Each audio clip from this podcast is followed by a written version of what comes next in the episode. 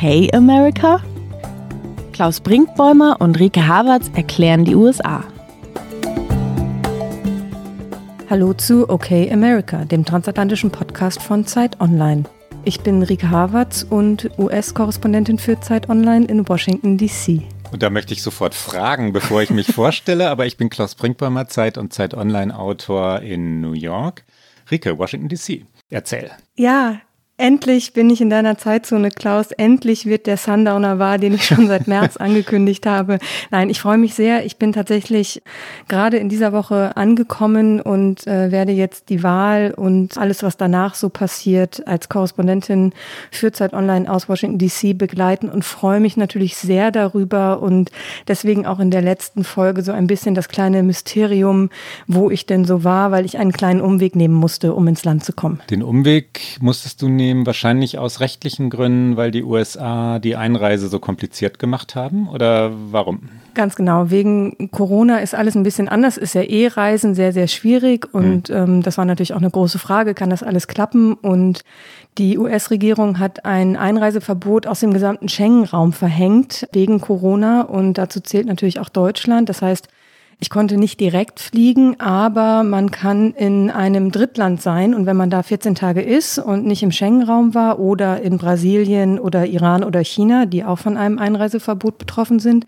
dann kann man auch noch, wenn man ein Visum hat, in die USA einreisen. Und deswegen habe ich noch zwei Wochen Costa Rica mitgenommen, weil in Costa Rica kann man als Tourist aus Deutschland einreisen und auch wieder ausreisen. Also man musste ein Land finden, in das man aus Deutschland kann und dann in die USA kommt. Und Costa Rica war da wirklich gar nicht die schlechteste Wahl. Ein sehr schönes Land.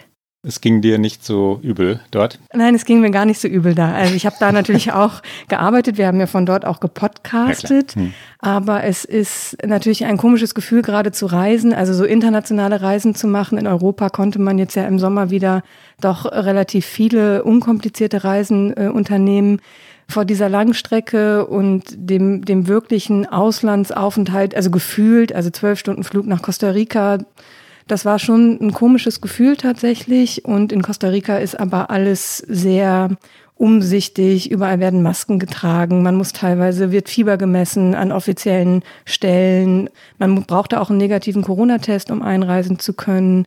Man geht da teilweise selbst mit Schuhen über so komische Desinfektionsteppiche, also die sind sehr aware und ähm, Deswegen fühlte man sich da sehr sicher, aber es war auch unfassbar leer. Also Overtourism ist halt durch Corona komplett zum Erliegen gekommen und ich war teilweise wirklich komplett alleine an manchen Orten, was dann auch wiederum ein komisches Gefühl war, aber alle haben sich sehr gefreut, dass mal wieder ein ausländischer Tourist da war. Ich war gefühlt die erste seit fünf Monaten bei vielen, die ich so getroffen habe, mit denen ich gesprochen habe. Das klingt ja durchaus gespenstisch. Ich möchte jetzt natürlich zu deinem Start in Washington auf gar keinen Fall dir das Leben erschweren und sofort die amerikanische Regierung oder deren Richtlinien äh, kritisieren, aber ein bisschen absurd ist das schon, ne? dass die die Einreise aus, ähm, aus dem Territorium ihres Bündnispartners Bundesrepublik Deutschland unmöglich machen, aber dann die Einreise aus Costa Rica herbeiführen. Costa Rica ist ja sehr beliebt bei Amerikanern. Es leben mhm. sehr viele Expats in Costa Rica ja, und ähm, ich fand das Land auch relativ amerikanisiert in vielen mhm. Bereichen, was Autos angeht, was Malls angeht, in den touristischeren Regionen alles in Dollar ausgezeichnet und nicht in der lokalen Währung. Aber ja, um auf deine Frage zurückzukommen, ich fand das auch oder ich finde das auch ein bisschen absurd, einfach auch so ein Gesamteinreiseverbot über den ganzen Schengen-Raum ja. zu verhängen. Ich habe nämlich zuerst gedacht, ah naja, klar, mache ich ne? Island, weil in Island ist alles gut, was Corona angeht. Es ist auf halber Strecke, das ist ja alles fein und Island ist nicht Schengen-Raum. Island ist aber Schengen-affiliated, also dem Schengen-Raum angeschlossen und äh, deswegen auch da keine Einreise. Also man muss schon sagen, aus vielleicht China, Brasilien, Iran, was die Covid-Zahlen angeht, fast noch verständlich, da das Reisen zu erschweren. Die Schengen-Raumentscheidung ist eher, wie ein Kollege es von mir formulierte, das ist keine hygienische Entscheidung, das ist eine politische Entscheidung und so wirkt es natürlich auch.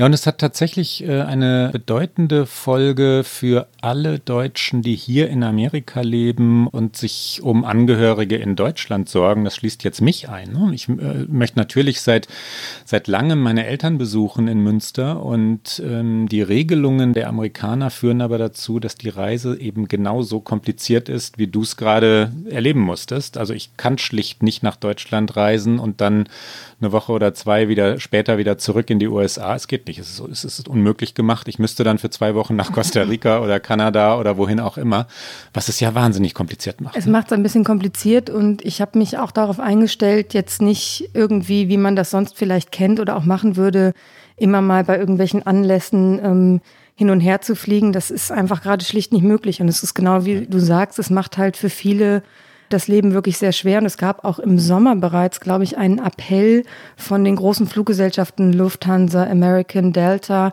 sowohl an die EU als auch an die US-Regierung, mhm. doch den transatlantischen Luftverkehr wieder zu öffnen. Da spielen natürlich auch wirtschaftliche Gründe eine große Rolle, aber es ist schon krass. Und je mehr man sich damit beschäftigt, umso mehr Menschen trifft man auch, die das einfach betrifft. Und ähm, das hat schon auch Auswirkungen. Und man kann das Reisen ja so gestalten, dass man umsichtig ist und, und vorsichtig und dass man jetzt nicht irgendwie einfach mal so hin und her äh, switcht, ist vielleicht in der Corona-Situation, macht das eh niemand. Aber genau wie du sagst, mal die Eltern besuchen, Verwandte, Familie, Freunde, das ist äh, für ganz, ganz viele Menschen gerade einfach schlicht nicht möglich.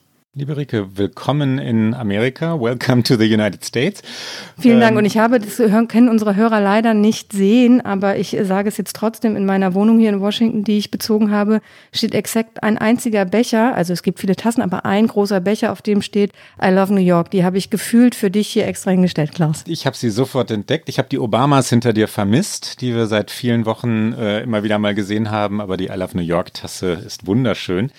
Wir kommen zu einem Thema. Wir haben ein aktuelles Thema. Amerika brennt. Man kann endlos viele Metaphern finden auf vielen Ebenen, aber es brennt tatsächlich. Es brennt im Westen und ähm, darüber wollen wir heute reden, über den Klimawandel und seine, seine wirklichen Auswirkungen, also seine erfahrbaren Auswirkungen hier. Ganz am Ende möchten wir noch auf äh, Donald Trump und seine erstaunlichen Interviews mit Bob Woodward kommen. Aber warum also machen wir diese Sendung? Amerika brennt, Rike. Ja, äh, bevor wir sagen, warum wir diese Sendung machen, Klaus, du hast unsere gute Nachricht noch vergessen. Nämlich die gute Nachricht ist, dass wir ja ach, künftig, ach, ach, die also die hoffentlich gute ist Nachricht. Eine gute Nachricht ich, ja. Also ich finde, für uns ist es eine gute Nachricht und hoffentlich auch für viele Hörerinnen und Hörer. Wir werden ab sofort wöchentlich senden und erscheinen bis zur Wahl und unseren Zwei-Wochen-Rhythmus aufbrechen und freuen uns sehr, dass wir dann jetzt in Zukunft jeden Donnerstag über Amerika reden werden und eben heute über den Klimawandel. Ich glaube, die eine Bemerkung ist gestattet, das haben tatsächlich viele Hörerinnen und Hörer gewünscht, geradezu gefordert. Wir werden ja bisweilen auch kritisiert, das hatten wir in der vergangenen Woche oder vor zwei Wochen. Aber die, diesen Wunsch jetzt bitte öfter und nicht in diesem Takt, den haben wir tatsächlich ständig gehört und dem leisten wir Folge. Und es ist sehr schön, dass auch unsere betreuenden Redakteure, Ole Pflüger und unsere Produzenten, Pool Artists mit Maria Buckelberg und ihrem Team da sofort an Bord waren und gesagt haben, klar, das kriegen wir hin und das machen wir möglich. Das ist super. Nun aber, Amerika brennt. Rike. Amerika brennt, ja. Es ist ähm, hier an der Ostküste ist ja alles gefühlt normal, also Covid normal, aber die Bilder aus Kalifornien und anderen Staaten an der Westküste sind natürlich äh, furchtbar. Es äh, brennt in mindestens zehn Bundesstaaten. Stark betroffen sind Kalifornien, Oregon, Washington. Vor allen Dingen in Oregon spitzt sich die Situation zu. Es geht nicht nur um die Brände, die außer Kontrolle sind. Äh, es sind mehr als 30 Menschen schon gestorben zum Aufnahmezeitpunkt dieser Sendung. Das kann sich natürlich alles drehen. Es sind unglaubliche Flächen schon vernichtet worden. Flächen, die man sich nicht mal mehr in Fußballfelder, wie man das ja gerne in Deutschland macht, umrechnen kann. Ich glaube, das letzte, was ich so gesehen habe, waren 18.600 Quadratkilometer Land. Ich habe da nicht mal eine Vorstellung von, wie viel das ist, aber es ist unfassbar. Es sind der 87, amerikanische, ja entschuldige, ja. der amerikanische Wert sind 5 Million Acres, was äh, was zwei Millionen Hektar sind, eine riesige Fläche, nicht mehr vorstellbar. Also längst, längst, längst größer als zum Beispiel der ganze Bundesstaat New Jersey. Ähm, da hat man eine ungefähre Vorstellung davon. Es ist enorm und es ist tatsächlich apokalyptisch. Ja, und allein in äh, Kalifornien sind ich glaube, 16.500 Feuerwehrleute im Einsatz. Also auch das eine Zahl, also die die Größenordnung deutlich macht. Es sind weit über 80 Feuer, die auch in den ganzen Staaten brennen. Und Anfang dieser Woche haben sich dann auch, ist dieses Thema auch, was normalerweise immer nicht so auf der politischen Agenda ist, dann auch durch diese krassen Bilder, durch diesen orange gefärbten Himmel, den man, glaube ich, überall auch in Deutschland auf den Bildern gesehen hat, mir ist äh, in der vergangenen Woche irgendwann in meiner Twitter-Timeline ein Tweet begegnet. Äh, da schrieb ein, ein amerikanischer Kollege, der Himmel über Kalifornien ist orange und es macht noch nicht mal die Top-News, weil Trump alles andere verdrängt. Und das fand ich äh, ganz erstaunlich und auch richtig, weil es war so, ja, es ist irgendwie immer da gewesen, aber sobald dann irgendeine Trump-Nachricht kommt, wird so eine Katastrophe eines solchen Ausmaßes wieder auf Position zwei, drei der Nachrichtenwebseiten verdrängt, was schon krass ist. Und jetzt ist es aber gerade ja. so ein bisschen gekippt. Jetzt kam ja noch etwas hinzu. Trump hat das Thema Waldbrände ganz bewusst wochenlang äh, nicht angesprochen. Er hat keinen einzigen Tweet dazu geschickt. Er hat es in keiner Pressekonferenz auch nur erwähnt. Also der Westen des Landes brannte und der Präsident sprach nicht darüber. Das kann den Grund haben, den wird es sicherlich zumindest teilweise haben, dass all diese Bundesstaaten demokratisch regiert werden. Und darüber haben wir schon mehrfach gesprochen hier. Trump wünscht den demokratisch äh, regierten Bundesstaaten tatsächlich ja, ich wollte jetzt sagen den Untergang, aber den, äh, also jedenfalls Krisen an den Hals. Ja, er möchte beweisen, dass demokratisch regierte Bundesstaaten nicht funktionsfähig seien, dass republikanisch regierte Bundesstaaten immer besser funktionieren, wirtschaftlich ganz anders florieren.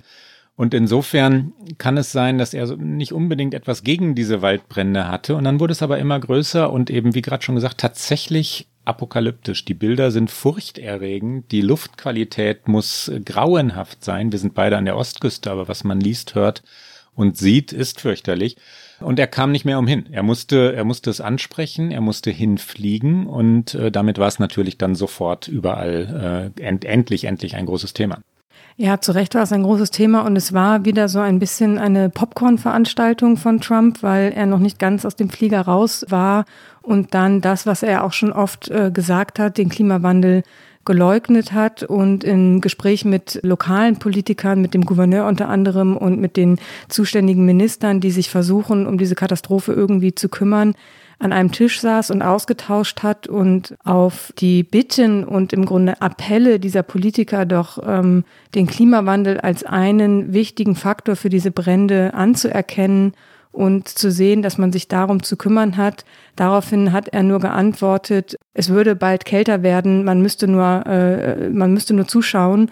Und ähm, als dann eine relativ, fand ich schon schöne, spontane Reaktion von einem Politiker kam, der nur ein bisschen ironisch sagte, ich wünschte, die Wissenschaft äh, würde ihnen dazu stimmen, sagte Trump nur, er glaube nicht daran, dass die Wissenschaft es so genau wisse. Also da hat er nochmal sehr eindeutig geleugnet, was wissenschaftlich basiert Konsens ist, dass es diesen Klimawandel gibt und dass dieser Klimawandel ein Faktor bei diesen verheerenden Bränden sind, die immer schlimmer werden. Wir hören einmal ganz kurz in diesen ganz kurzen Ausschnitt rein, wo er sagt, es wird kälter und die Wissenschaft weiß es auch nicht genau. But I think we want to work with you to really recognize the changing climate and what it means to our forests and actually work together with that science. That science is going to be key because if we if we ignore that science and sort of put our head in the sand and think it's all about vegetation management, we're not going to succeed together protecting Californians. Okay. It'll start getting cooler. I you wish just you just watch. I wish science agreed with you. hey, well, I don't think science knows actually. Tom, please. Ja, Trump eckt mit all diesen Äußerungen an bei Klimaschützern, Umweltschützern, natürlich bei den Demokraten, auch bei den Bürgern, die in den Bürgerinnen, die in den Bundesstaaten, um die es dort geht und den benachbarten Staaten leben. Es ist wirklich absurd. Er versucht immer wieder zu sagen, den Klimawandel gibt es nicht. Das Wort, das er für den Klimawandel seit Jahren verwendet, ist Hoax. Das ist eines seiner Lieblingswörter. Hoax heißt Schwindel. Und er versucht auch zu sagen, dass es mit der Pflege der Wälder zu tun habe. Also die Brände ähm, hätten damit zu tun, dass die Wälder nicht richtig gepflegt worden seien. Was für alle Menschen, die sich damit auskennen, eine absurde Begründung ist. Ja, es geht um Trockenheit, es geht darum, um das Ausbleiben von Regen, es geht natürlich auch um Fehler, die in Kalifornien gemacht wurden. Nicht alles sind Fehler der Regierung in Washington. Wir kommen gleich noch zu dem, was in Kalifornien und Oregon passiert ist. Trumps Gerede aber ist ahnungslos, ahnungslos schon auch deshalb, weil er mit diesem Gerede was den Zustand der Bäume, der Wälder, die Pflege der Wälder angeht, schlicht nicht den Kern trifft. 53 Prozent, glaube ich, wenn ich richtig informiert bin, der des Territoriums sind Federal Territory, also gehören zum Territorium der Bundesregierung. Wenn es irgendjemand pflegen müsste, äh, dann, dann wäre das Trumps Regierung. Aber wie gesagt, das ist nicht die Ursache der Waldbrände. Das ist natürlich nicht die Hauptursache, aber tatsächlich hat Trump mit dieser Pflege ein, einen kleinen Punkt hat er schon, weil es tatsächlich so ist. Ähm, unser Kollege Christoph Drösser, der in San Francisco ist und Wissensredakteur ist, hat ein sehr schönes Stück auf Zeit Online veröffentlicht, da auch nachzulesen, in dem er beschreibt, dass ein Faktor schon auch ist, wenn der Wald schlecht gepflegt ist im Sinne von, wenn da sehr viel trockenes Laub liegt, wenn die Bäume sehr dicht beieinander stehen. Also Forstwirtschaft gibt es ja auch und es gibt auch gute Brände, aber das sind Brände, die natürlich entstehen und die aufgrund von Klimawandel sich jetzt aber so multiplizieren, eben dadurch, dass sie dann in die Baumkronen hochgehen. Also es ist da, ich bin da leider keine Expertin, aber es ist da wirklich sehr, ich würde diesen Text sehr empfehlen wollen. Insofern ist es nicht so, dass Trump das komplett aus der Luft gegriffen hat, das aber als Begründung zu nehmen, warum es dort jetzt so katastrophal ist, das ist natürlich die Absurdität, weil das ist nicht der Grund. Aber du hast auch gerade schon angedeutet, es ist nicht alles Trumps Schuld oder die Schuld der US-Regierung. Lass uns kurz über die besondere Situation in Kalifornien und Oregon reden. Ja, in Kalifornien gibt es einige Dinge, die zu so einem ja, Teufelskreis ist so eine beliebte Metapher oder teuflische Metapher führen. Ähm, die ständige Wiederbesiedlung der immer wieder neu betroffenen Gebiete ist eine der Hauptursachen für die verheerenden Schäden, die da angerichtet werden. Ja, die Gemeinden, die von Waldbränden betroffen waren, wollen ganz schnell den Wiederaufbau, weil sie Zuschüsse bekommen. Kalifornien hat ein großes Problem, was Obdachlosigkeit angeht. Wenn man mal durch San Francisco fährt, äh, sieht man, dass Wohlstand, also der Wohlstand des Silicon Valley, nun wahrlich nicht gerecht verteilt ist. Es gibt unglaublich viele Obdachlose in San Francisco, auch in Los Angeles, auch in anderen Städten. Aber Kalifornien hat ein massives Problem. Hausbau und auch der Bau billiger Häuser wird gefördert. Der Wiederaufbau, ähm, wenn ein Haus niedergebrannt ist oder ein Dorf niedergebrannt ist, wird sofort betrieben und ganz selten mit anderem Material, sondern dann werden halt wieder Holzhütten gebaut. Ne? Die Einwohner oder Anwohner, die betroffen sind, sind natürlich traumatisiert, schockiert und möchten, dass ihnen geholfen wird, sofort mit dem Neuaufbau zu beginnen. Natürlich ist es traumatisierend, wenn Menschen gezwungen werden, ihre Heimat zu verlassen. Die wollen dort bleiben. Aber wir erinnern uns an die Bilder aus dem Städtchen oder Dörfchen Paradise, äh, wo viele Menschen gestorben waren. Ich glaube vor zwei Jahren, ne, wenn ich es jetzt nicht Jahre verwechsel. Das ist auch jetzt wieder ähm, ganz, ganz nah an dem nächsten Feuer. Bisher noch nicht erreicht worden in dem Moment, wo wir reden, aber, ähm, aber Paradise ist erneut bedroht. Warum also eine so wenig nachhaltige Politik? Warum diese Art Landwirtschaft, wie sie in Kalifornien betrieben wird. Kalifornien ähm, versorgt die Welt mit Mandeln und mit anderen Dingen, die sehr, sehr viel Wasser brauchen. Kalifornien hat dieses Wasser nicht. Ja, das Grundwasser ist längst ähm, ja, nicht komplett verbraucht, aber Kalifornien lebt seit vielen Jahrzehnten über seine Verhältnisse, was Landwirtschaft und Wasserverbrauch angeht. Die Trockenheit in diesem Bundesstaat ist nicht nur äh, Klimawandel bedingt, sondern auch durch Landwirtschaft und, und sonstige Entscheidungen herbeigeführt worden. Vielleicht gibt es einen ganz langsamen Wandel dadurch, dass Versicherungen das jetzt nicht mehr mittragen wollen. Versicherungen sagen, Entschuldigung, wir wollen nicht immer wieder dafür gerade stehen für diese enormen Schäden, aber das ist, das passiert viel zu zaghaft und viel zu langsam und komplett ohne politischen Willen, ja. Und hinzu kommt natürlich auch, dass Kalifornien auch ein Sehnsuchtsort für viele Amerikanerinnen und Amerikaner ist. Sehr oh ja. viele Menschen ziehen in diesen Bundesstaat und wollen aber auch dann gleichzeitig die Nähe zur Natur, weil sie, wie du gerade schon auch beschrieben hast, sich die Städte im Grunde nicht mehr leisten können. Jeder, der nicht Topmanager im Silicon Valley ist, kann im Grunde genommen eine Wohnung in San Francisco nicht finanzieren. Und dadurch wird natürlich auch dieses Gefährdungsgebiet, was einfach durch die natürliche geografische Lage gefährdet ist, immer weiter besiedelt. Und das Schlimme für Kalifornien, Oregon und diese ganze Region ist, dass die eigentliche Waldbrandsaison, wie sie zynischerweise auch heißt, eigentlich erst am Anfang ist, weil die sogenannten Santa Ana Winde kommen noch. Das sind diese sehr trockenen, heißen Winde, die immer so im ab ja, September, aber eher so Richtung Oktober, also im Herbst über diese Bundesstaaten hinweg fegen und oft Ursache für Brände sind und die stehen erst noch bevor. Und das sagen auch alle, die mit diesen Feuern in diesen Bundesstaaten befasst sind, das wird noch eine sehr, sehr lange Feuersaison und wir haben noch Covid. Also es sind irgendwie zwei Krisen auf einmal. Und wer das auch adressiert hat in dieser Woche, ist äh, Joe Biden, der Gegenkandidat zu Donald Trump für die Präsidentschaftswahl. Er hat äh, Anfang der Woche noch bevor Trump in Kalifornien war, hat er es genauso adressiert. Er hat gesagt, Amerika erlebt gerade vier große Krisen. Sie erleben die Krise durch Covid, sie erleben die Wirtschaftskrise, Sie erleben die Krise durch Rassismusdebatte und Polizeigewalt. Und die vierte große Krise ist die Klimakrise. Und er hat eigentlich gefordert. Das reicht aber nicht. Was reicht nicht?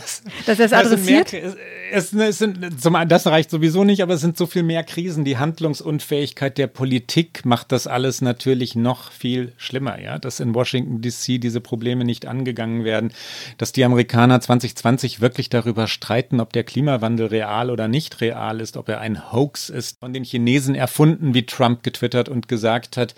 Das ist natürlich die große amerikanische Krise und alle anderen, die du gerade genannt hast, existieren selbstverständlich und Biden hat recht. Ähm, ohne politische Handlungsfähigkeit wird dieses Land das aber nicht in den Griff kriegen. Und das hat er natürlich, weil er im Wahlkampf ist, auch entsprechend wortreich beschrieben und er hat Trump äh, nicht nur einen Klimaleugner genannt, sondern einen Klimabrandstifter. Wir hören auch einmal ganz kurz in diese Sequenz rein.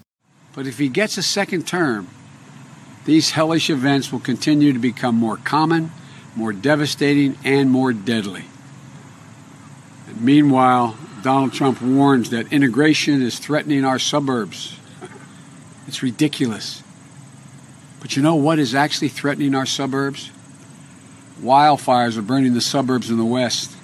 Floods are wiping out suburban neighborhoods in the Midwest. Hurricanes are imperiling suburban life along our coast. We have four more years of Trump's climate denial, how many suburbs will be burned in wildfires? How many suburban neighborhoods will have been flooded out? How many suburbs will have been blown away in superstorms? If you give a climate arsonist four more years in the White House, why would anyone be surprised if we have more America blaze? Und natürlich hast du recht, diese Handlungsunfähigkeit, die steht über allem, aber trotzdem fand ich's erstaunlich, dass dieses Klimathema jetzt mal so in die Öffentlichkeit gerückt ist in einem entscheidenden, an einem entscheidenden Punkt in diesem Wahlkampf, weil oft interessiert dieses Thema die Amerikanerinnen und Amerikaner nur bedingt. Es ist wichtiger geworden in den vergangenen Jahren, aber nicht unbedingt wahlentscheidend oder beziehungsweise ich glaube so Ost- und Westküste, Leute, die betroffen sind von den Dingen, die wir gerade schon geschildert haben, aber in der Masse ist das kein wahlentscheidendes Thema. Das äh, Pew Research Institute, ein sehr renommiertes Institut, was regelmäßig den Zustand Amerikas ein bisschen erfragt und darstellt, hat im August Wählerinnen und Wähler befragt. Also ein bisschen mit Einschränkungen, weil da waren die Feuer noch nicht so verheerend. Aber da haben sie gefragt, welche Themen für sie wichtig sind. Und da haben lediglich 42 Prozent gesagt, dass der Klimawandel ein Top-Thema sei. Also er hat so gerade unter die Top 10 Themen geschafft und äh, unter den Republikanern waren es sogar nur 11 Prozent, die gesagt haben, das ist für sie ein Top-Thema. Und die wichtigsten Dinge sind der Umfrage zufolge eben andere. Die Wirtschaft, Gesundheitspolitik, interessanterweise die Nominierung von Richtern am obersten Gerichtshof und natürlich die Corona-Pandemie. Insofern waren die Themen im Wahlkampf eigentlich sehr eng fokussiert auf anderes und jetzt kommt der Klimawandel aber so ein bisschen weiter nach oben, was eigentlich richtig ist. Ja, ich bin mir auch nicht ganz sicher, ob diese Umfrage die amerikanische Wirklichkeit äh, exakt trifft. Ähm, es gab nämlich in diesem Wahlkampf, wenn man den Vorwahlkampf der Demokraten hinzunimmt, auch andere Phasen. Bernie Sanders lag ja lange in Führung. Und wenn sich die moderaten Demokraten nicht auf Joe Biden geeinigt hätten, wäre Bernie Sanders heute der Kandidat. Das war ja haarscharf. Sanders hat vor allem mit Gesundheitspolitik und Klimapolitik Wahlkampf betrieben. Die, die Klimabewegung, vor allem durch die jungen Abgeordneten im Kongress, in die Sanders-Wahlkampftruppe hineingetragen, war groß. Und äh, die haben den sogenannten Green New Deal, also eine, eine wirklich aggressive Klimapolitik, äh, zum Programm erklärt. Sanders hat das mitgetragen hat seine Unterstützung Joe Bidens davon abhängig gemacht, dass Joe Biden Klimapolitik wirklich ernst nimmt. Und ja klar, durch Covid-19 ist alles an den Rand gedrängt worden. Äh, das ist in Deutschland nicht anders. Covid-19 und dann eben die Wirtschaftskrise, die daraus hervorging, waren die äh, dominierenden Themen der letzten Wochen. Glaube aber, dass sich da wirklich etwas bewegt hat in der Gesellschaft. In Kalifornien geht es schon seit langem um Abgaswerte, um Industriepolitik, Autoindustrie und Klima ist in den ganzen USA ein Thema. Also ja, jetzt geht es um Waldbrände, ne? aber wir haben, wir haben die ständigen Hurricanes an der Westküste, die immer wieder aus der Karibik über Florida und South Carolina kommen und stärker werden. Und gerade aktuell ist ja, wenn ich dich da kurz ja, unterbrechen darf, Sally, Sally ist ja, aktuell ja. und in dieser Hurricane-Saison soll es ja nach Berechnungen von Metrologen auch besonders schlimm werden. Also sie prognostizieren 24 Hurricanes und haben schon gesagt, es gibt gar nicht ausreichend Namen dafür. Die bekommen ja immer Namen und es sind doppelt so viele als in normalen Saisons. Also der Süden wird sich auch in diesem Herbst und Winter auf einiges äh, einstellen müssen und anders als je zuvor. Es gibt die Fluten im Mittleren Westen, auch gerade jetzt, während wir reden. Wir haben Dürre und Hitze in Bundesstaaten wie Arizona, Nevada, Texas, auch ohne dass es dort brennt oder vergleichbar brennt wie jetzt in Kalifornien. Wasserarmut, äh, der Colorado River stirbt und trocknet aus und viele andere große amerikanische Flüsse und Seen auch. Das ist, das klingt jetzt nochmal wieder apokalyptisch, wie ich es beschreibe, aber all das ist real, ne? Und die Menschen sehen das in diesem Land.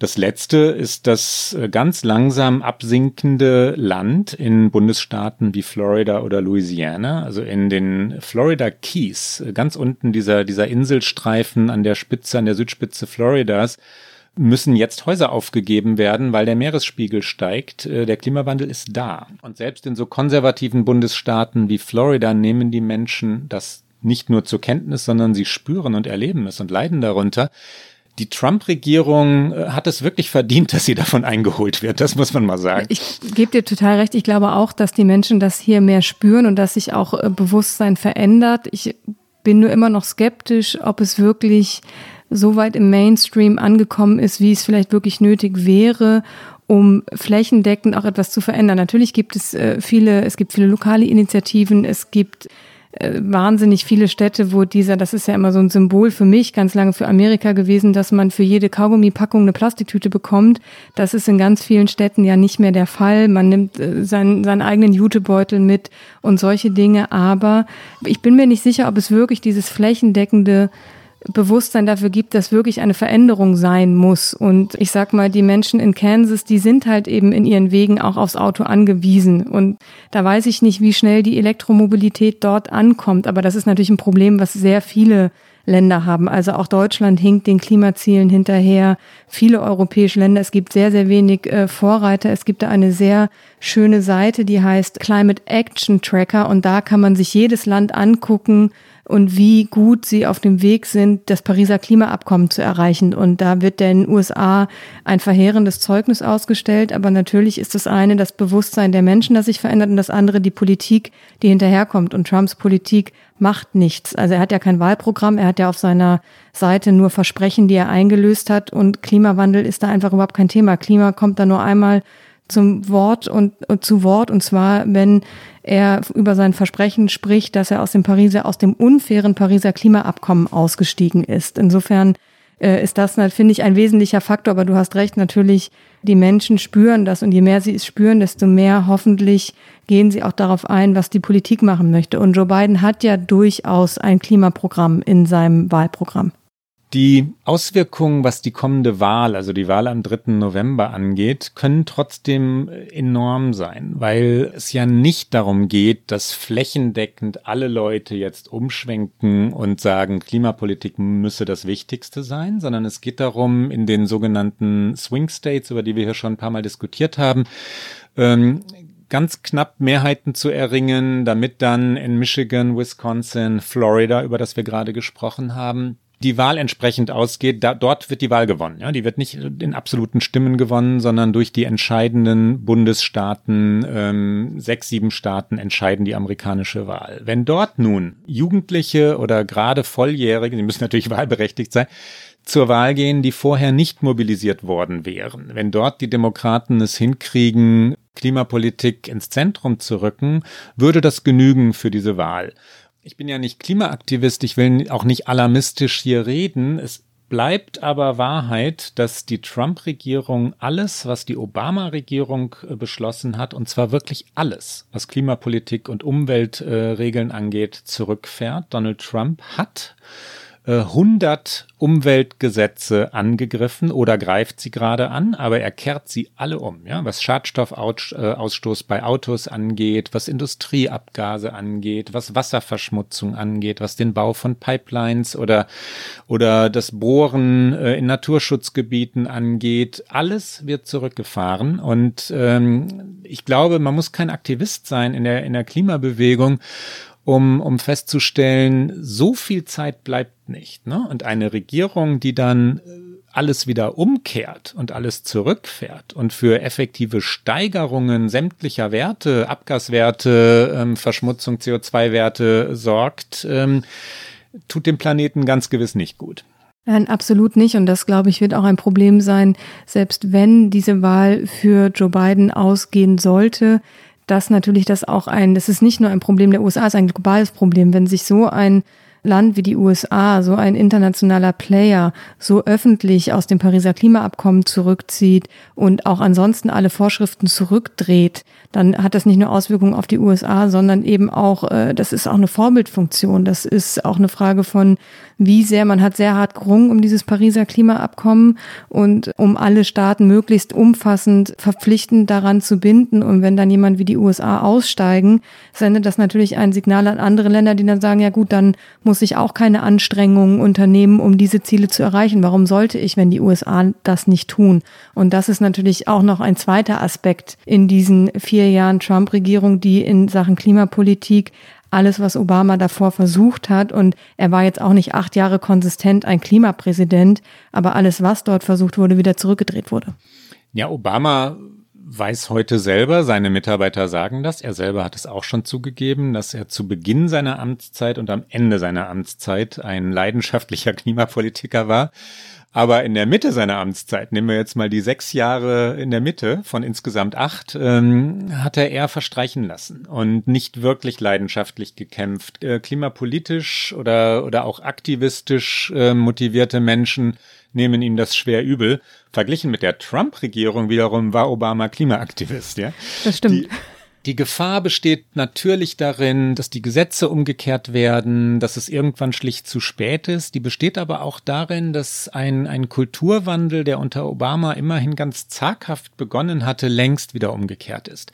Die Republikaner, und das meint jetzt die ganze Partei, nicht Donald Trump, sind so stolz auf diesen American Way of Life möglichst dicke Pickup-Trucks zu fahren und fossile Brennstoffe zu nutzen, äh, gehört dazu. Autos, die umweltfreundlich sind, klein sind, ähm, Elektroautos sind oder wie auch immer, aber nicht mehr mit fossilen Brennstoffen betrieben werden, sind demokratisch, liberal, elitär ähm, und sonst wie verrufen. Bei den Republikanern, also auch diese Sache ist Teil, Klima meine ich jetzt, ist Teil der amerikanischen Polarisierung, der Spaltung. Und da wird's dann gefährlich. Also wenn all die Leute, die Klimapolitik ernst meinen und Umweltpolitik ernst meinen, gleich wieder ausgegrenzt werden, zu Weicheiern erklärt werden, zur Ostküstenelite, so jedenfalls kriegt man einen Kulturwandel und dann eben auch einen strategischen Wandel sicherlich nicht hin. Das äh, stimmt und das zählt ein auf dieses, wenn ich halt in, in Kansas meine Farm habe und von A nach B will, dann nehme ich halt den Pickup-Truck. Und dieser Kulturwandel ist natürlich das, was man irgendwie versuchen muss hinzubekommen in jeder Gesellschaft. Das gilt ja nicht nur für die amerikanische. Also es gibt ja auch, ähm, ich habe es gerade schon erwähnt, auch Deutschland hinkt den Klimazielen hinterher. Viele Länder hinken diesen Klimazielen hinterher. Ich finde, das eigene individuelle Verhalten kann man jeden Tag hinterfragen in seiner Form von, was mache ich, was mache ich nicht. Und da sind es auch oft Abwägungsprozesse und das finde ich auch sehr verständlich. Ähm, muss ich innerdeutsch zum Beispiel fliegen? Das ist so eine Frage, so eine Debatte. Darüber habe ich schon oft mit Freunden gestritten. Ich sage, ich muss das nicht. Ich kann auch den Zug nehmen nach München von ja. Berlin und ähm, ein Unternehmerfreund sagt, ja, aber ich bin noch viel schneller. Ne, ne, ne, also auch diese Debatten gibt es ja nicht nur in Amerika. Es ist jetzt ja kein amerikaspezifisches Problem, aber du hast es natürlich gerade schon beschrieben. Es ist hier nochmal ein anderer Faktor von Polarisierung, der in diese gesamtpolarisierte Gesellschaft einfach einzählt. Und Joe Biden als Kandidat tritt jetzt an mit einem durchaus ambitionierten Klimaplan. Er will auf jeden Fall zurück ins Pariser Klimaabkommen und äh, das Land dem Ziel verpflichten, bis 2050 klimaneutral zu sein, was ja eins der Ziele des Pariser Klimaabkommens ist. Und er will dafür, wenn er Präsident werden sollte, 1,7 Billionen US-Dollar für eine saubere Energiewende und Umweltgerechtigkeit ausgeben. Das klingt dann immer sehr vollmundig. Es wird aber auch ein bisschen konkreter bei ihm. Es sollen vier Millionen Gebäude energetisch saniert werden. Das wiederum soll Arbeitsplätze schaffen. Auch die Elektromobilität soll gefördert werden. Und er will Subventionen für fossile Brennstoffe streichen. Das ist zum Beispiel etwas, das gab es unter Obama noch nicht. Da geht er einen Schritt weiter. Obama hat zwar erneuerbare Energien fördern lassen, aber auch fossile Brennstoffe. Also da geht er schon ein bisschen. Und das ja? Entschuldige, nee, Rikke, wenn ich ins Wort falle. Das ist genau das, was aus der Sanders-Mannschaft in die Biden-Mannschaft hineingetragen wurde. Joe Biden war vor einem Jahr noch nicht so weit. Ne? Er war vorsichtig, was Klimapolitik anging. Er hat ganz andere Dinge in den Mittelpunkt gestellt, hat von der Wiederherstellung der amerikanischen Seele auch damals schon geredet. Also äh, als Gegensatz zu Trump eben amerikanische Würde, Respekt und so. Aber er war nicht konkret in solchen politischen Fragen. Und die Sanders-Leute haben explizit gesagt, wir unterstützen euch gerne. Und die meinen das auch so, wie man das als Verlierer ernst meinen kann, ja. Aber die ähm, haben verlangt, dass sowohl gesundheits- als auch klimapolitisch die beiden Truppe konkret wird und das ist sie jetzt. Das ist ein großer Fortschritt. Ähm, mal gucken, wie es am 3. November dann von den Wählerinnen und Wählern bewertet wird. Und man müsste natürlich dann auch schauen, was davon umgesetzt wird. Harris hat den von dir schon angesprochenen Green New Deal, als er im vergangenen Jahr vorgestellt wurde, auch unterstützt. Also sie ist da auf jeden Fall auch engagiert, war auch in ihrem eigenen Präsidentschaftsvorwahlkampf bemüht um diese Klimathemen. Du hast schon erwähnt, Bernie Sanders hat da Druck aufgebaut, auch Elizabeth Warren, die ja eng an das äh, Kampagnenteam von Biden angebunden ist, ist da auch äh, mit sehr starker Meinung unterwegs. Was noch so ein bisschen die große Frage ist, wie wird sich Joe Biden zum Thema Fracking verhalten? Fracking ist ja ein großes Thema in den USA. Es hat einen Boom ausgelöst. Trump hat den sehr gefördert, weil die USA sich unbedingt unabhängig machen wollen vom Öl aus Saudi-Arabien und haben äh, Fracking großflächig äh, begonnen und es ist ja eine durchaus umstrittene Fördermethode. Also es wird ja Gas aus äh, den Tiefen des Bodens über eine äh, unglaublich komplizierte Methode gewonnen und Kritikerinnen und Kritiker sagen, dass die Gefahren von Fracking eben bestehen, weil sie äh, das Grundwasser verunreinigen können und auch das Trinkwasser, dass Erdbeben möglich sind. Es gab auch schon natürlich Unfälle auf diesen Fracking-Geländen und wenn das Gas dann aufgebraucht ist, ziehen natürlich die Leute und die Firmen weiter und diese Gegenden, die dann kurz gepusht wurden, sind teilweise sehr verwaist. Viele Umweltschützer fordern hier Fracking zu beenden. Sanders und Warren waren unter anderem auch dafür. Biden flipfloppt da so ein bisschen. Also er hat, äh, er hat einmal in einer Debatte gesagt, no more fracking. Und jetzt war er aber kürzlich in Pennsylvania, wo das ein großer genau. Wirtschaftsfaktor mhm. ist. Ja, ja. Und hat dann gesagt, äh, nein, nein, er wird Fracking nicht verbieten. Also er wird es nicht abschaffen. Aber es ist so ein bisschen unklar, wie er da weitermacht. Also das ist aber politisch, ähm, wahltaktisch hoch, hochspannend. Du hast unsere Diskussion hier genau in das richtige Territorium geführt, Pennsylvania nämlich. Ne? Pennsylvania ist ja einer der, der entscheidenden Bundesstaaten bei jeder Wahl. Demokraten brauchen Pennsylvania, so wie ähm, Republikaner Florida brauchen. Es ist für Demokraten ganz schwer, eine Wahl zu gewinnen, wenn sie Pennsylvania verlieren. Äh, da muss wirklich alles andere aufgehen. Trump hat eigentlich keine Chance, die Wahl zu gewinnen, wenn er Florida verliert. Das sind die Kalkulationen, die dann immer so lange richtig sind, bis sie dann falsch sind, bis es mal ganz anders kommt.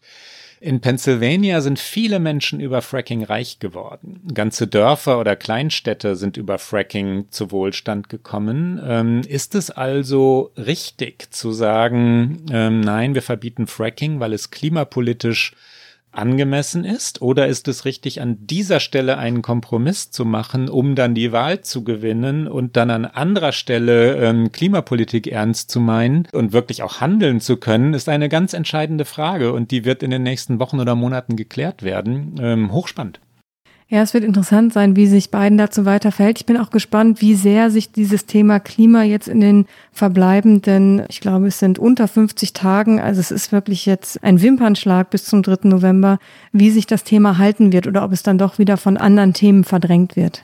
Es ist für die Demokraten jedenfalls aus ihrer Sicht gut, dass es jetzt um Klimapolitik geht. Natürlich kann eine Tragödie wie diese Waldbrände niemals gut sein. Ich rede jetzt von Wahltaktik und, und bitte auch unsere Hörerinnen und Hörer das so zu verstehen. Also wegzukommen von der Scheindiskussion, die ja nicht wirklich, jedenfalls nicht in diesem Ausmaß durch die Realität getragen wurde, über Gewalt und Anarchie und Ausschreitungen. Es gab Ausschreitungen, aber es gab keine Verwüstung der amerikanischen Städte ist für die Demokraten gut. Jetzt haben sie ein Thema, das sie ernst meinten, schon seit langem, wo sie kompetenter sind als die Republikaner, das zweifellos, und gestalten können und mit Konzepten agieren können. Jetzt muss Joe Biden nur noch glaubwürdig sein in dieser Sache. Aber wie, wie schätzt du ihn da gerade ein? Wie findest du ihn da? Ich habe ja gerade schon gesagt, Fracking ist so ein bisschen sein, sein heikler Punkt, aber natürlich auch aus taktischen Gründen verständlich, dass er da ein bisschen nicht ganz klar ist. Ich finde ihn aber ansonsten in seinem Programm, ich fand ihn auch in seiner Rede jetzt Anfang der ja, Woche äh, nicht unglaubwürdig. Nein, nicht unglaubwürdig und er war für seine Verhältnisse leidenschaftlich. Das aus meiner Sicht jetzt entscheidende ist dieses für seine Verhältnisse. Ich finde ihn, ich finde ihn nie ja, er wirklich. Er brennt jetzt nicht. Ah, oh, das ist eine Metapher. Ja, das, das ist, die äh, geht nicht. Oh Gott. Da, ist egal, wir machen weiter. Die ähm, er, ähm, er hat selten die rhetorische Kraft, die, wir haben den Vornamen in der, in der vorigen Sendung geübt, ne, Kamala Harris hat. Ähm, er ist selten äh, wirklich ja im Land unterwegs, schon wegen Covid-19. Ich meine, er ist 77 Jahre alt, natürlich passt Joe Biden auf.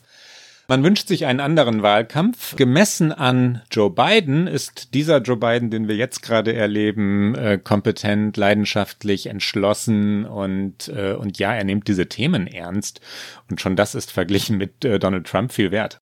Und ähm, bei meiner wirklich sehr unangemessenen äh, Beschreibung gerade, aber ich es kam so, es ist halt das, was man so im Alltag so vor sich hin sagt. Aber ja, also er ist, ähm, ich finde ihn jetzt auch nicht übermäßig energetisch, aber ich finde auch, er ist eigentlich gerade in einer guten Phase seines Wahlkampfs und ich nehme ihm auf jeden Fall auch eine Kompetenz ab. Also ich nehme ihm auch ab, dass er sich mit den Dingen dann auch beschäftigt und beziehungsweise Menschen um sich herum schart, die ihn eben mit den entsprechenden Fakten und Informationen versorgen. Und das ist ja auch schon, schon einiges wert in diesen Zeiten.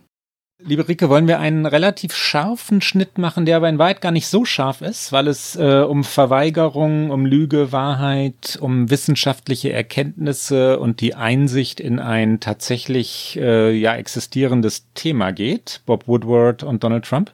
Natürlich möchten wir über Bob Woodward noch kurz sprechen zum Ende dieser Sendung, klar. Wir haben ja bislang gedacht und auch die Amerikanerinnen und Amerikaner haben gedacht, dass ihr Präsident Covid-19 ja eher läppisch finde und nicht so dramatisch finde, dass er vielleicht auch nicht verstehe, also eins von beiden, entweder läppisch oder aber er verstehe es intellektuell nicht so richtig. Und jetzt lernen wir durch 18 Interviews, 17 von denen auf Band, dass das ganz anders war. Bob Woodward ist ein, ein in Amerika legendärer Reporter, er hat Watergate enthüllt, zusammen mit seinem Kollegen Carl Bernstein von der Washington Post. Da waren die beiden jung, ich glaube unter 30, wenn ich jetzt richtig rechne. Äh, Woodward ist inzwischen 77 Jahre alt. Ähm, er ist nach wie vor eine Legende unter Amerikas Journalisten und Journalistinnen wegen Watergate, aber weil er auch alle paar Jahre ein Buch aus dem Innenleben oder über das Innenleben des Weißen Hauses vorlegt, wo sich dann viele Journalisten und Journalistinnen fragen, wie hat er denn das jetzt wieder rausgekriegt? Also Dialoge, die ganz genau nachgezeichnet werden und so. Und jetzt dieses. Ich muss ganz kurz, weil du gerade sagtest, äh, Sie waren dann noch sehr jung, ich muss kurz mein Trivialwissen einfließen lassen. Ich sehe immer den jetzigen, etwas älteren Bob Woodward und äh. vor meinem inneren Auge habe ich den sehr jungen Robert Redford, der ihn natürlich. ja gespielt ja, ja, natürlich. Und Dustin Hoffmann, ne? Natürlich, aber ich habe natürlich Robert Redford vor Augen. Natürlich. Und ähm, natürlich. deswegen habe ich da immer so, äh, geht's immer leicht durcheinander im Kopf. Aber ja, äh, du hast es alles schon sehr schön auf den Punkt gebracht. Bob Woodward äh, hier ein, ein großer, mittlerweile fast schon Elder Statesman, was den Journalismus angeht und durch seine Bücher eben immer wieder im Fokus. Und er hat ja schon mal ein Buch über Trump geschrieben, vor zwei Jahren. Das hieß damals Fear, also Angst. Der jetzige Titel ist Rage, also Wut. Ich fühlte mich so ein bisschen an skandinavische Krimis äh, erinnert, die in Deutschland auch immer über so Schlagworte verkauft werden. Ja. Verbrechen, Verleumdung und alle diese Dinge.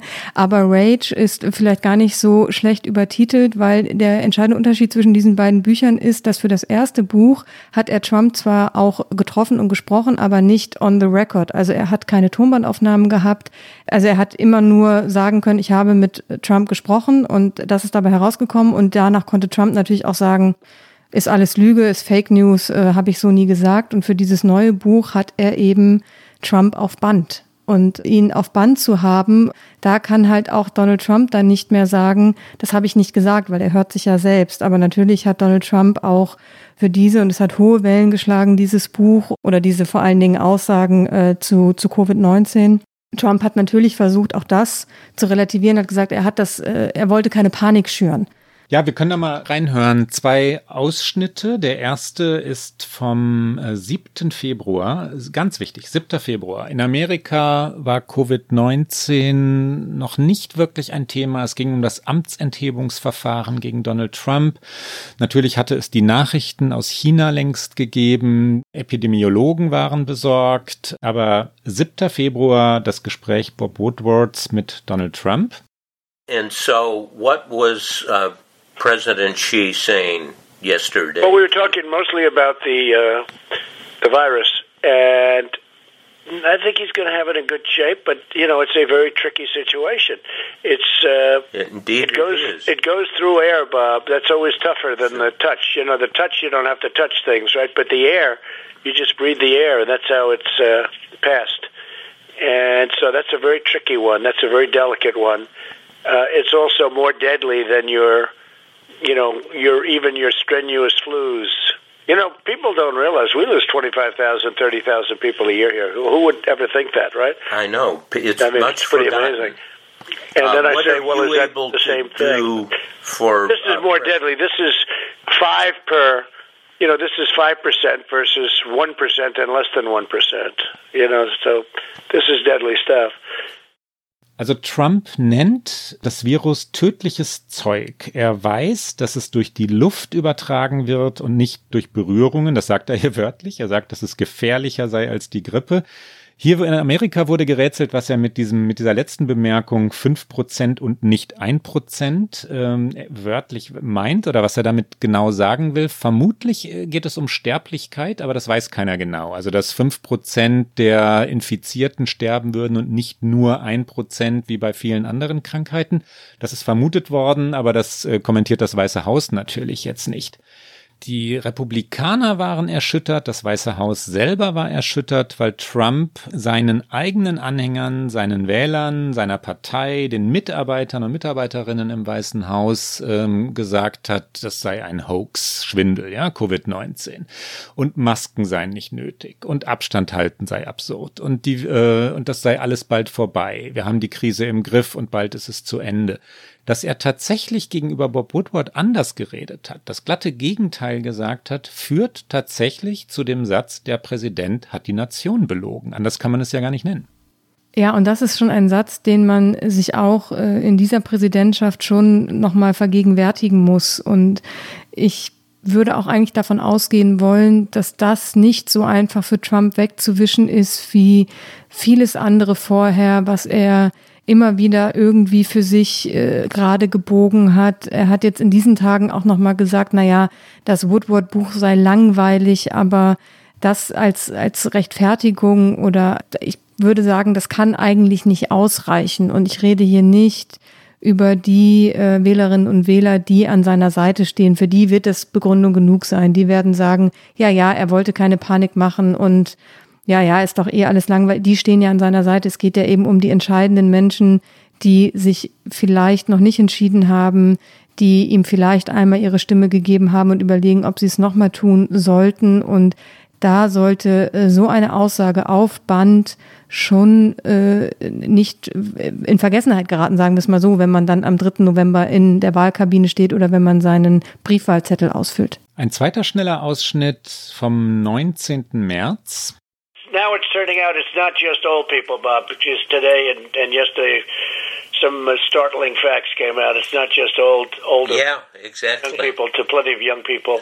So, you- what's going d- on in give me an, a, a moment of talking to somebody, going through this with Fauci or somebody who kind of uh, it caused a pivot in your mind because it's clear just from what's in on the public record that you went through a pivot on this to oh my god the gravity is uh, almost inexplicable and unexplainable. Well, I think Bob really, to be honest with you, Sure, I want you to. I be. wanted to.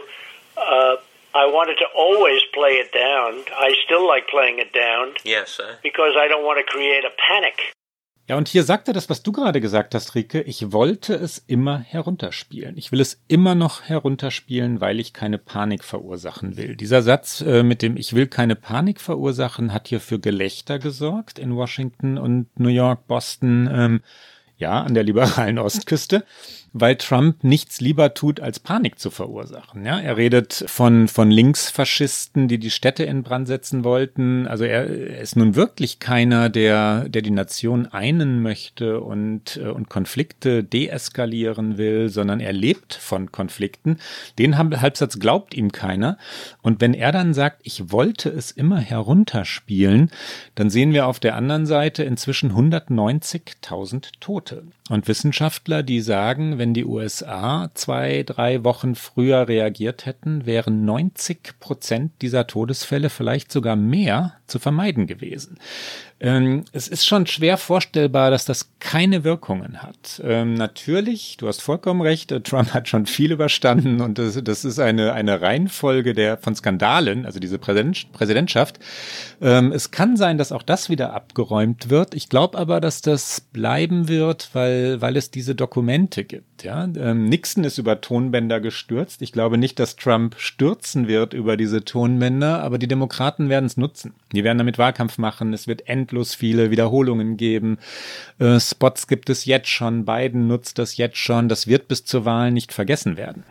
Es ist natürlich vom Timing her auch gut platziert gewesen. Wir haben ja in, in diesem Jahr eine schier endlose Reihe an Enthüllungsbüchern in ihrer Publikation erlebt, die immer einem ähnlichen Muster folgen. Bevor das äh, Buch veröffentlicht wird, haben die großen amerikanischen Medien ein Manuskript vorliegen und haben die großen, die skandalträchtigen, die schlagzeilenträchtigen Details aus diesen Büchern dann schon vorab. Dann werden äh, diese Dinge ein paar Tage durch alle Medien ventiliert. Die Autoren und Autoren, zuletzt war es Michael Cohen, der Ex-Anwalt von Donald Trump, der aus der Haft heraus, aus der eigenen Haft heraus ein Buch geschrieben hat über seine Zeit mit Donald Trump, wird interviewt, äh, wird durch Talkshows gereicht. Es äh, erscheint auf der Amazon Bestsellerliste natürlich ganz weit oben und dann äh, findet es aber auch relativ schnell seinen Platz in der Buchhandlungsregalreihe Skandalbücher über Trump und äh, dann spricht man nicht mehr darüber. Also der Rhythmus ist eigentlich immer ein ähnlicher und Woodward ist da jetzt schon singulärer, weil A wirklich sehr dicht an der Wahl heran veröffentlicht, aber eben mit dem entscheidenden Faktor, diese Tonbandaufzeichnung zu haben und anders als zum Beispiel der eben genannte Michael Cohn auch in seiner Glaubwürdigkeit nicht in Frage gestellt zu werden. Also Bob Woodward ist hier ein, eine vertrauenswürdige Persönlichkeit. Über Michael Cohen kann man das nicht unbedingt sagen und äh, da muss man natürlich auch einige Inhalte des Buches in Zweifel ziehen.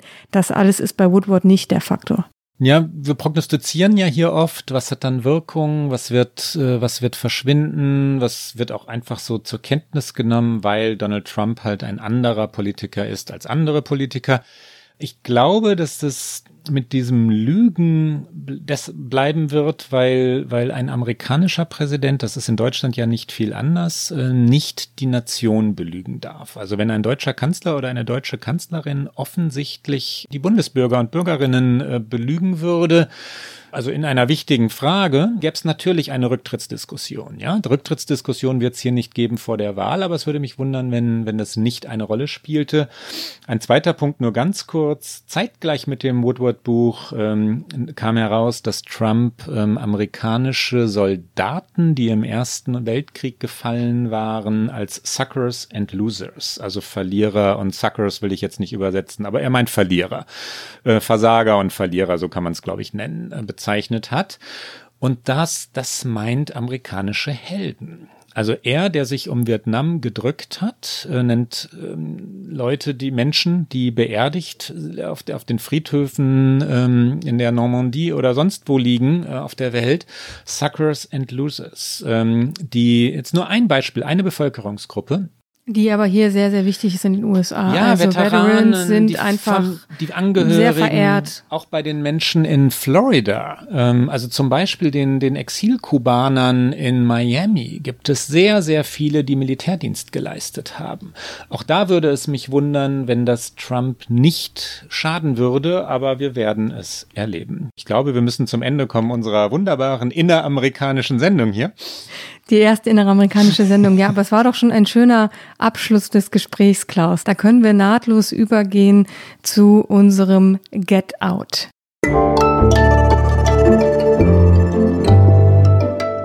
Get Out. Klaus, was hast du diese Woche dabei? Schon wieder eine Kulturempfehlung, diesmal aber eine ganz andere. Okay, ich bin gespannt und habe jetzt schon quasi alle Geräte parat, um mir das wieder abzuspeichern, was du uns hier empfiehlst. Ich bin ja wie, wie so viele Menschen, die in New York leben, äh, natürlich Broadway begeistert, Theater begeistert. Ich erinnere mich an so viele schöne Theaterstücke, auch große, große Hollywood-Schauspieler, Schauspielerinnen, die man hier erleben kann. Und der Broadway liegt still. Natürlich liegt er still. Es ist eine existenzielle Krise dort. Ob er danach, also nach Covid-19 wieder, wieder auferstehen wird und wie er wieder auferstehen wird, also welche Theater das durchstehen, weiß kein Mensch heute. Auch die Metropolitan Opera äh, leidet wirklich. Und nun gibt es ein Theaterstück, das so richtig an das anknüpft, was wir alle erleben, nämlich Zoom und Skype und Kommunikation auch mit der eigenen Familie auf diesem Weg. Äh, Und das möchte ich empfehlen. Auf YouTube ganz leicht zu finden, Incidental Moments of the Day.